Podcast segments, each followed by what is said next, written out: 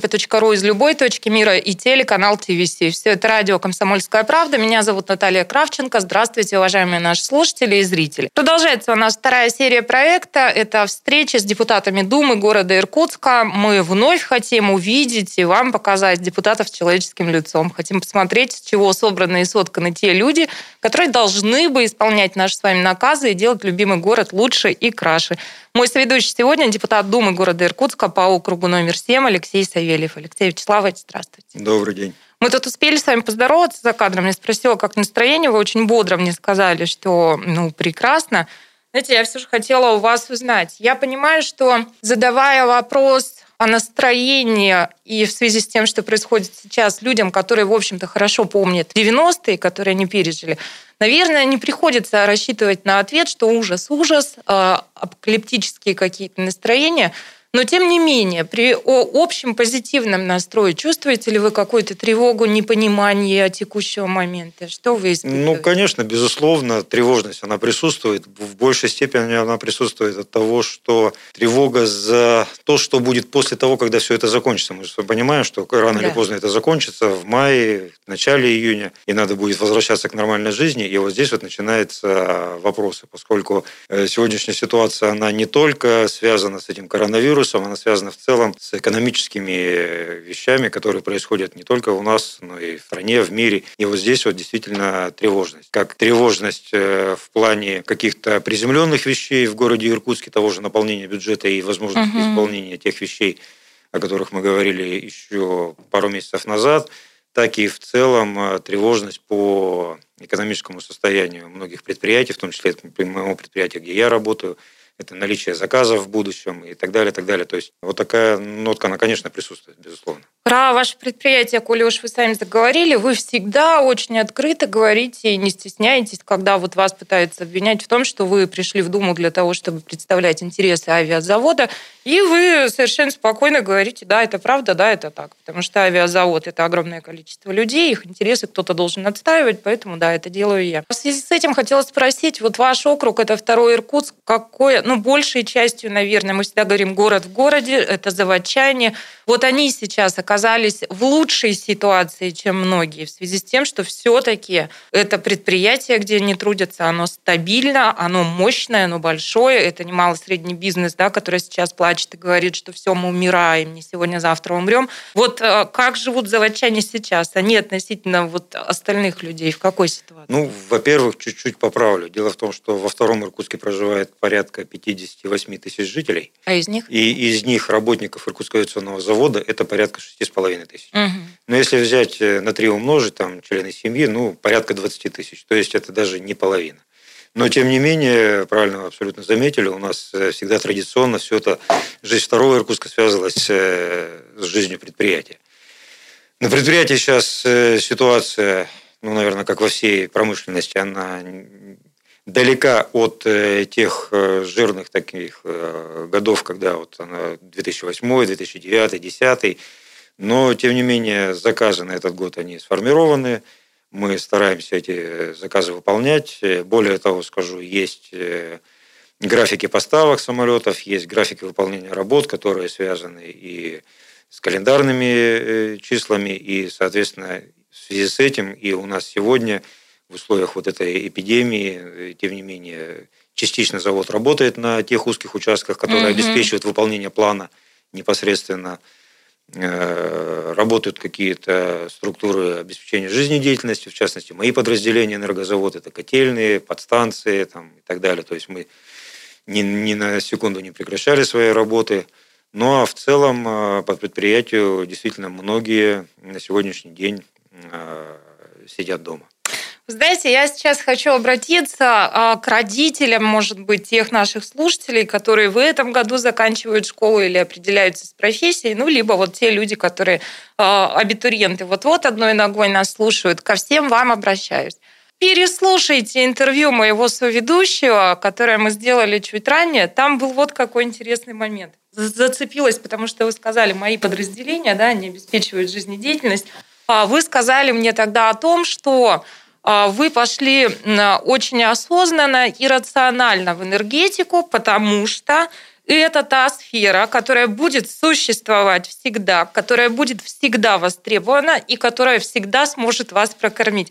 Я сейчас вас слушаю, пандемия, мир рушится, экономический кризис – энергетики, востребованности. Как вы, черт возьми, были правы, будучи еще совсем молодым человеком, и ваша жизнь это подтверждает? Ну, вот э, текущая ситуация, как раз правильно вы говорите, подтверждает э, то, что вода нужна, тепло нужно, электроэнергия нужна, что бы ни случилось в мире.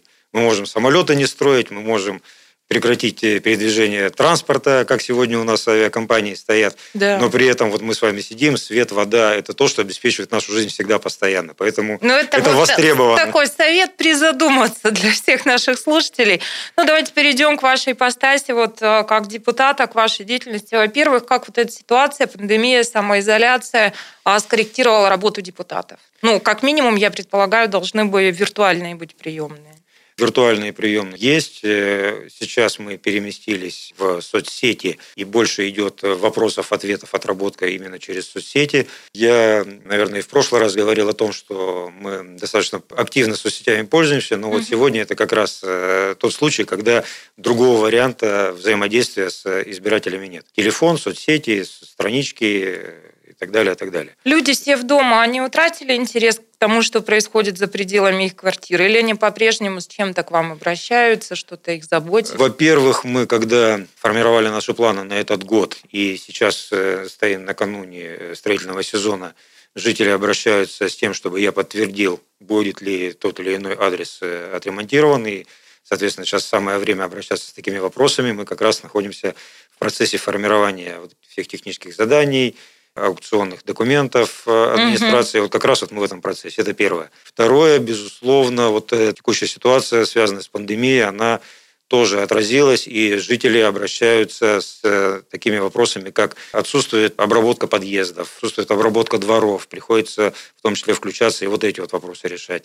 Третий блок вопросов, который появился вот сейчас, и, вернее, он был и раньше, но сейчас он прям остро, это пожилые жители старшего возраста Группа просят риска. Э, поддержки, помощи, соответственно, приходится включать в работу волонтеров, которые у нас работают, и оказывать поддержку, в том числе жителям. Это вот как раз то, что вот проявилось сейчас в последний месяц. У вас было много планов, а, про многое вы говорили, и вот сейчас мы частично разберем какие-то объекты и конкретные вещи, да, а, что планировалось. Но вот опять же, возвращаясь к тому интервью, вы говорили такую фразу «следующему депутату, который изберется, работы хватит на долгие годы». Вы переизбрались. Вас вновь избрали. Приятно? Приятно. Приятно. Ну, в общем, вот этот объем работы, он теперь на вас. Ну, я думаю, что это не неожиданно для вас. Вот конкретно а, давайте пойдем по объектам, что называется. Да, мы хотели с вами поговорить про проектирование и строительство нового здания Дома детского творчества. Что там? У нас проектирование э, находится на в стадии завершения. То есть мы решили все сложные вопросы, которые были, это и с подключением к сетям, и земельные какие-то вещи, то есть все вопросы на сегодняшний угу. день урегулированы. До последнего момента у нас оставался один очень сложный, но очень интересный такой вопрос, можно даже сказать, вызов – Дело в том, что на сегодняшнем здании э, Дома детского творчества в 60-е годы была сделана замечательная мозаика. И жители прям вот категорически сказали, что эта мозаика должна быть сохранена. Соответственно, перед нами стояла задача вместе с э, проектировщиками и с архитекторами сделать так, чтобы эту мозаику э, снять с существующего фасада и вписать ее гармонично, отреставрировав на фасад нового здания. И вот могу сказать, что нам это удалось. Я видел уже э, эскизы будущего здания, очень красивое здание, и в том числе вот эта преемственность, она будет э, однозначно отражена. Слушайте, это трогательно. Не то чтобы это какая-то нетривиальная задача, но трогательно. И вот по планам на это. Значит, э, наша задача вот закончить проектирование, выйти на экспертизы. В этом году получить экспертизы. Я думаю, что с учетом вот тех нюансов, которые сейчас имеются, угу. мы где-то, наверное, к августу в сентябре должны получить экспертизы с тем, чтобы нам на следующий год уже заявляться на проектирование, вернее, на строительство и приступать к строительству уже нового здания. Снос Вы, правда, оптимистично настроенный человек. А как вам кажется, нет ли опасений, что в связи вот с этой всей ситуацией будут ну, как-то секвестироваться отдельные статьи бюджета. Вот таких опасений нет. И тот объем работы, например, который вы запланировали выполнить, что, может быть, не все удастся. Это, ну, вот эти опасения, они имеют под собой почву? Они, они, они, конечно, имеют под собой почву. Мы с вами не оторваны от жизни и понимаем, что часть предприятий закрылись, мы с вами об этом уже говорили. Соответственно, снижается будет, будет снижено поступление налоговых каких-то платежей. Соответственно, в связи с тем, что сегодня осуществляется поддержка с федерального, с регионального уровня предпринимателям, деньги будут направлены на эту тему, соответственно, угу. может быть, в каких-то программах будет э, урезано финансирование, но тем не менее все программы, они остаются. Я уверен, что те вот планы, которые мы наметили, мы их будем реализовывать. Возможно, с какими-то корректировками по срокам. Может быть, если мы изначально говорили про строительство в два года, может быть, мы его растянем на три года. Если мы говорим про благоустройство каких-то территорий, может быть, нам придется чуть-чуть э, уменьшить количество дворов в определенном году, но тем не вот менее это все останется. Про благоустройство территории мы будем говорить уже через пару минут. А мой соведущий сегодня депутат Думы города Иркутска по седьмому округу Алексей Савельев. Оставайтесь с нами.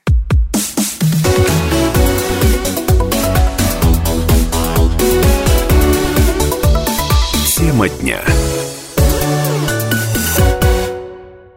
Это радио «Комсомольская правда». Меня зовут Наталья Кравченко. Еще раз здравствуйте, уважаемые наши слушатели и зрители. Мой соведущий, депутат Думы Иркутска по седьмому округу Алексей Савельев. Алексей Вячеславович, еще раз здравствуйте. Здравствуйте. Вы демонстрируете сегодня оптимизм, но я бы сказала, такой осторожный оптимизм с оглядкой на постоянно меняющуюся ситуацию. Но, тем не менее, есть какие-то планы, есть объекты. Много внимания вы всегда уделяли дорогам в округе. Вот это было э, сфера, отдельной такой сферой приложения ваших усилий как депутата.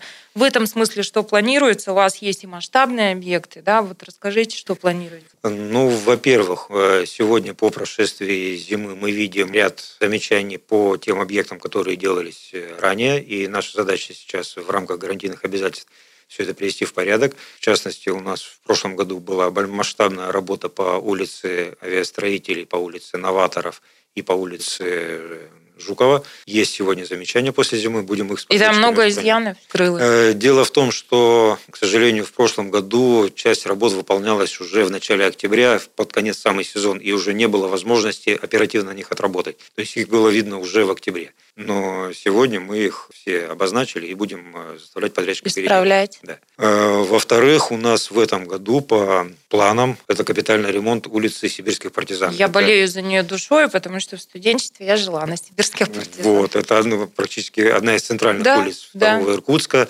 И в этом году мы ее делаем полностью на всем протяжении от самого начала до улицы Новаторов. И уже сейчас, буквально с начала этой недели, приступили к работе сетевые организации, которые перекладывают сети под дорогой с тем, чтобы потом туда 20 лет ее не вскрывать. Это полная замена сетей? Частичная, или частичная, частичная замена, замена Большое то, что дело, попадает под дело. дорогу. Там, где сети в нормальном состоянии проводится вскрытие, контрольное шурфление и оценка сетей, там, где мы сегодня уже видим, что необходимо менять, э, это все заложено в планах. И в этом году, вот после того, как все сети мы сделаем, э, приступят дорожники уже к ремонту дорожного полотна, тротуаров, э, зеленых э, насаждений, знаки, остановочные пункты. То есть, то есть вы одним годом планируете? Одним годом полностью мы улицу сибирских партизан приведем полностью в порядок. Амбициозная задача. Да, да. Знаете, я еще хотела спросить, вот вы говорите тоже про благоустройство. Вы э, говорили, вы когда-то, когда начинали работать депутатом, говорили о том, что у вас э, не очень активные жители. Затем э, вы сказали, что ситуация стала меняться, у вас очень бодрые, активные, страстные, такие страстно работающие ТОСы появились, и, в принципе, жители стали активными. Вот и они много в чем участвовали. Вы говорили, что многое с их подачи, многое с их помощью и так далее. Вот вся эта самоизоляция, когда каждый заперт теперь в своей квартире, как вы думаете, повлияет ли она вот на э, работу э, жителей, ой, на активность жителей и, не знаю, месячник благоустройства, да, раньше там выходили самые активные все на улице. Вот как все это происходит сейчас, как меняется? Ну, месячник санитарной уборки, как мы раньше называли, да, это да субботники и так далее. Конечно же, сейчас э, в таком масштабе это не будет проводиться. Возможно, когда все это снимется, карантин, мы, может быть, э, в июне будем организовывать такую вот массовую работу. Но то, что... С привлечением жителей. Конечно, обязательно. Угу. То, что касается участия жителей сегодня в обсуждении проектов, эта тема она абсолютно актуальна. Жители все так же активны. Никто не отменял телефонную связь, никто не отменял все наши мессенджеры, WhatsApp и Viber и прочее, никто не отменял взаимодействие через э, интернет. И сегодня, в том числе, мы, повторюсь, именно так взаимодействуем. И наши жители продолжают оставаться очень активными. Давайте поясним, о каких муниципальных, федеральных программах идет речь, где максимально задействована энергия. Федеральная программа э, формирования комфортной городской среды. И в этом году у меня по округу три двора попали в эту программу. Это Волгоградская 110, Волгоградская угу. 49 и Почтамская 128. Соответственно, с жителями вот до последнего момента мы обсуждаем какие-то нюансы и штрихи по предстоящей работе. Кроме этого, у нас э, есть э, часть дворов, которые попали по так называемому минимальному перечню, это за муниципальное финансирование. Тоже могу назвать все эти э, дворы. Это дорожки, это тротуары, это тропинки, это проезды внутриквартальные. Почтамская 98, Волгоградская 65-67, Волгоградская 78, Ленинградская 78-80. То есть это все, что будет в этом году благоустраиваться. Третий момент – это установка детских площадок. Точно так же с жителями мы сформировали э, заявку на доукомплектование существующих площадок детских и э, установку новых. Новые площадки у нас появятся по Мира 59, Ленинградская 78, доукомплектованы будут площадки по Мира 90А, Мира 59 и э, Волгоградская 26. Как одной из своих главных головных болей вы называли э, Комсомольский парк что достаточно проблемная территория. Вот что происходит. По Комсомольскому парку мы подавали заявку на участие в э, программе формирования комфортной городской среды. Как вы знаете, там должно пройти народное голосование, и те объекты, которые набирают больше всего голосов, они благоустраиваются в первую очередь. К сожалению, нам не хватило голосов, чтобы попасть в топ. Наши коллеги с Академгородка были, наверное, более активны наши жители, и в первую очередь э, будет благоустраиваться вот зона отдыха в Академгородке. Но, тем не менее, у нас проектирование идет. Мы э, с жителями продолжаем обсуждать концепцию этого парка. И в этом году в рамках народных инициатив мы, тем не менее, приступим к некоторым работам. Пускай сумма будет гораздо меньше, чем та, на которую мы рассчитывали, но процесс пойдет. Ну, курочку но, по зернышку. Да, но это не значит, что Комсомольский парк не будет делаться. Если он попал в перечень объектов для голосования и не, и не будет реализован в этом году, значит, в следующем году он обязательно будет э, реализован. И это действительно такой запрос всех жителей второго Иркутска. Вы в своих интервью вы знаете, это личный вопрос. Он отчасти девчачий, он про какое-то ощущение себя и про чувства. Я как тщеславный человек, это вот мой грех, сожалению. Ну, правда, есть такой грех. А я не могу вас не спросить. Вы всегда, когда выступаете публично где-то или даете интервью, вы всегда подчеркиваете работу коллег. Чаще всего вы упоминаете связку с коллегами, которые в соседних округах. Вы всегда говорите, что вы там не, дел, не делите территорию вот жестко, что вы сообща решаете проблемы. Ну и про Думу в целом, да, вы как-то говорите, что это должно быть единым организмом, механизмом. Слушайте, вам правда совсем не хочется ну вот выйти к своим жителям в белом пальто и сказать, дорогие, вот это все для вас сделал я. Ну, потому что, правда, работа-то большая делается и делается вами. Ну, действительно, она работа делается, но это будет несколько неправильно, если я приду и скажу, что это все сделал ну, я. Ну, хочется так сделать, сказать, что вот смотрите, Ну, наверное, хочется, я, но я... надо же быть честными э, перед своими избирателями, перед своими жителями. Если ты эту проблему и этот вопрос, и эту задачу решал вместе с коллегами, то не упомянуть коллег, ну, наверное, неправильно, потому что э, бывают случаи, когда я работаю на своих коллег из других, из других округов, там, по тем же дорогам и прочее, ну, прочее. Да. Так же, как если я прошу поддержать меня при голосовании по какому-то моему вопросу, мои коллеги меня поддерживают, и я здесь не, не стесняюсь упоминать их и Ой, называю вещи своими вещами. Этого дзена мне не постичь никогда, видимо, как бы я ни пыталась. И, наверное, знаете, последний уже вопрос. А, город как-то вот за всеми этими а, баталиями коронавирусными, за всеми этими скачками с нефтью, с курсом, с экономикой, мы все подзабыли о том, что мы же политизированные иркутяне в большинстве своем, а тут как-то вот стороною проходят все истории, связанные с выборами мэра. И на данный момент приняты уже все а, заявления и зарегистрированы а, и обозначено количество кандидатов, их почти три десятка. Вот какие эмоции и чувства все это вызывает у вас? Ну, вы наверняка наблюдаете за процессом. Э, э, сложные чувства. Поясню почему. Почему, да. Э, потому что, правильно вы сказали, 29 кандидатов подали свои кандидатуры. Но я всегда пытаюсь примерить это на себя. Вот участвовал бы я – и в, когда вот так я пытаюсь э, понимать, мне несколько непонятна позиция некоторых тех людей, которые подают свои э, кандидатуры, понимая, что они не изберутся. Вот э, для чего они туда идут? Я не хочу сейчас никого обидеть, но мы, мы же понимаем, что когда ты делаешь какой-то шаг, ты обидеть? должен... Ну, можно почитать ты, этот список. Ты, ты должен понимать, что за этим шагом должен следовать следующий шаг, и следующий, и следующий. То есть, вставая на какую-то дорогу, ты должен понимать, что ты сделал первый шаг, за которым пойдет э, весь путь. И, к сожалению, я вот среди всех кандидатур э, вижу Э, всего несколько, Вы кто можете могли с фамилиями, бы. можете без фамилии, как хотите, как угодно. Но кто вам кажется, вот, ну, сколько, например, человек вот среди этих 29 претендующих, кто правда мог руководить бы городом? Потен... Это же не Потенциально кресло, это я вижу, ну, не более четырех. Из ну, тем не менее, уже роскошный выбор. Если, да. если четверо, вот по-вашему, достойных, уже роскошный Не более выбор. четырех я вижу тех, кто действительно обладает э, навыками, опытом, знаниями, харизмой, умением э, отстаивать свое мнение, умением формировать свое мнение. Вот э, не, не более того, остальных я, к сожалению, не буду говорить и оценивать, это пускай остается на их совести. Ну, там просто как в фильме в одном было. Кто вы, веселые люди с баяном? Бог с ним. 30 апреля выберем или нет? Я надеюсь, что выберем, потому что не хотелось бы уходить еще на один круг э, на сегодняшний день в этих вот абсолютно непростых условиях. Нам не хватало еще каких-то политических разногласий. Нам нужно э, сформировать команду, нам нужно целенаправленно и идти вперед в этих очень непростых условиях. Поэтому я искренне надеюсь, что мы выберем мэра. И работать. Оптимистично настроенный депутат городской думы по седьмому округу Алексей Савельев. Алексей Вячеславович, я вас благодарю. Правда, подпиталась немножко вашей уверенностью и оптимизмом. Пусть все будет хорошо. Спасибо. Спасибо вам.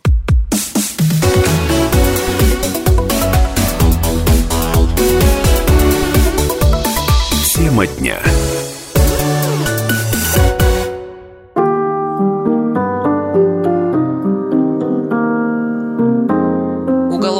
Профессора истории на радио «Комсомольская правда».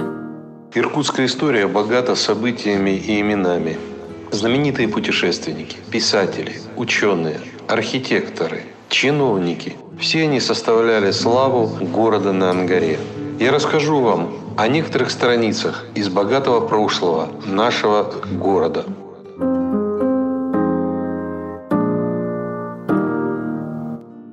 Вот наш сибиряк – Рассказ о первых жителях Иркутска и их потомках. Отдаленная, сказочно богатая и огромная, малоизвестная сибирская земля рождала фантастические рассказы, свидетельства. Чего только не говаривали о самих сибиряках, будто едят они друг друга, а на голове у них рога, что вместо стопы чертовское копыто, что имеет третий глаз и клыки пострашнее кабаньих. Сказки становились былями, легенды превращались в предания, но даже много позднее, в 18, 19 и даже 20 веке, было довольно расхожим нелепое и смешное утверждение, что по сибирским улицам медведи бродят, в избы заходят и кашу едят. Те, кто знакомился с краем не по слухам, старались рассказывать правду. Вот и Семивский, автор книги «Новейшие, любопытные и достоверные повествования о Восточной Сибири», из чего многое до ныне не было всем известно, и изданной более 170 лет тому назад вынужден был написать. Многие, по сие время, об Иркутской губернии думают, что она есть ужасная, незаселенная пустыня, и земля как будто Богом отверженная, для житья одним только сильным и диким – непросвещенным народом определенная. Как напротив того заключает она в себе неисчислимые выгоды, разительные красоты и неисчерпаемые источники различных богатств, благодетельной природы, по всем трем ее царствам. И несмотря на отдаленность ее от российских столиц и прочих внутренних губерний, сама в себе имеет города и селения, при самых выгодных и привольных местах расположенные и издавна очень хорошо устроенные, в коих жители по истинной приверженности к христианской вере, по благонравию и неиспорченности своих нравов и по беспрекословному повиновению ко всем общеполезным распоряжениям смогут почитаться для всех примерными. Из всего вышеописанного явствует, что Восточная Сибирь или Иркутская губерния не есть ужасная пустыня, особенно в южной и средней части ее, где при благотворном воздухе, здоровом климате и при довольном народонаселении все служит на пользу человека – и не только для безбедного, но даже и для избыточного его существования нет там ни в чем недостатка. Она поистине, между прочим, достойна того, чтобы все достаточные молодые люди из россиян, предприемлющие путешествия в чужие края, прежде того для любопытства и совершенного познания своего Отечества, проехали Сибирью по прекрасным, спокойным и безопасным ее дорогам, дабы собственными глазами, видевши там во всем изобилии и богатства и различные, не все еще описанные красоты природы, прежде отъезда своего из России могли быть уверены, что с нею, а тем паче с Сибирью, по многим отношениям и преимуществам в избытке разного рода естественных произведений никакое иностранное государство сравниться не может. И что Россия в всем отдаленном и несправедливо называемом диком краю имеет такие пособия и неисчерпаемые источники богатств, каковых, так сказать, взятых все вместе, никакое государство не имеет. Славу иркутскому рубленому городу добывали его жители. Повседневных трудах осваивали они землю, обживали тайгу, изучали реки, прокладывали дороги, строили Иркутск. Кто же они первые иркутяне, откуда пришли в эту суровую страну? Заглянем в Песцовую книгу 1686 года. Воеводский служка самым дотошным образом составил паспорт на каждого посельца Иркутска. В Иркутском остроге на посаде двор, а в нем Спасской церкви поп Григорий Иванов. В Иркутском же остроге на посаде двор, а в нем Спасской церкви дьячок Ивашка Терентьев. В Иркутском же посаде посадские люди. Двор, а в нем посадский человек Якушка Псковитин. По сказке его родом он Псковитин – был посадский же человек, а из Пскова прислан в Енисейск по указу великих государей. А из Енисейска пришел в Иркутск и поверстан в посад при приказном Енисейском сыне боярском при Дмитрии Авакумове. Годовой оброк платит 7 гривен, а как поверстан в посад, тому ныне 20 лет. Жены и детей у него нет. Пашенной же земли и сенных покосов у него нет же. А на рыбный депромысел – Посылает он Яков не водишки для домашней своей нужды, а коли случится рыбы продать, а он, где якушка, с той рыбой платит в казну великих государей таможенную пошлину. Двор, а в нем посадский человек Пахомка Сидоров. По сказке его родом, где он московитин. Присыльный человек, женат, детей у него нет, сенных покосов косит пять десятин, сено ставит на том сенном покосе по сорок копен – на десятине. Стенными депокосами владеет он Пахомка по иркутским записным отводным приказной избы книгам. Рыбных же ловель и птичьих угодий у него нет. Двор, а в нем посадский человек Ивашка Галактионов, сын Рогозин. По сказке его родом он Ивашка Устюжанин, а отец его на Устюге был государев пашенный крестьянин. А он, где Ивашка с Устюга пришел – в Иркутской гулящим человеком для свидания с, с родичи своими, и в Иркутску поверстан в посад тому ныне 15 лет. Годового оброку платит в казну великого государя полтину. Детей у него Степка 17 лет, женат, детей у него нет, пашенной земли и рыбных ловель и птичьих угодий, в даче за ним нет, синых покосов косит по полудить сетине, 20 копен смежно с иркутскими жителями по записным книгам. Пять человек прибыло из Москвы и Устюга. четверо из Яренска, по трое из Пенеги и Солевы-Чегодской, двое из Енисейска, по одному из Мизени, Пскова, Усолья, Переяславля-Залесского, Усть-Цельма, Шацка. Числился и один украинец. Судя по документам, почти половина первых посельств было из гулящих детей, бродивших по всей Московской Руси в поисках средств сосуществования. Нередко правительство приказывало своим наместникам переселять в тот или иной населенный пункт сразу десятки семей. В 1697 году Верхотурскому воеводе велено было послать в Иркутск 500 семей хлебопарцев.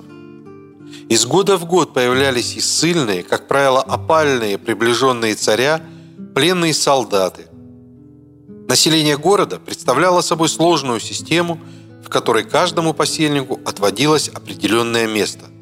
Каждый житель Острога выполнял определенные функции и нес повинности. Известный историк и общественный деятель Славцов делил всех посельников на два отдела – свободных и податных. К первому принадлежали три сословия – духовенство, должностные трех степеней до приказного включительно и служилые казаки. Ко вторым относились крестьяне и ямщики со своим поколением, посадские из промышленников, окормившихся в городах и острогах, крестьяне, пришедшие в город по воеводскому вызову и переселившиеся самовольно. Первое время ядро населения Иркутска составляли казаки. В 1673 году их было 25, в 1681 году 44. Служилое население росло постоянно – к началу XVIII века в городе было уже 428 служилых. Появляются московские дворяне. В числе государевых людей 11 боярских детей, 4 подьячих, приказной избы, 143 конных и 150 пеших казаков, десятников и пятидесятников, мельник казенной мельницы, заплечный мастер – Прибыли переселенные на вечное житье служилые люди из других городов, по 15 человек из Сургута и Туринска, до 26 из Верхотурья, 9 из Березова. Вся тяжесть государевой службы, суд и расправа, сбор ясака, караулы и дипломатические поручения лежали на казаках. Люди духовного звания, ружники, пришли в Иркутск довольно рано. В городе были свой поп, дьякон, два дьячка – Панамарь, просвирница.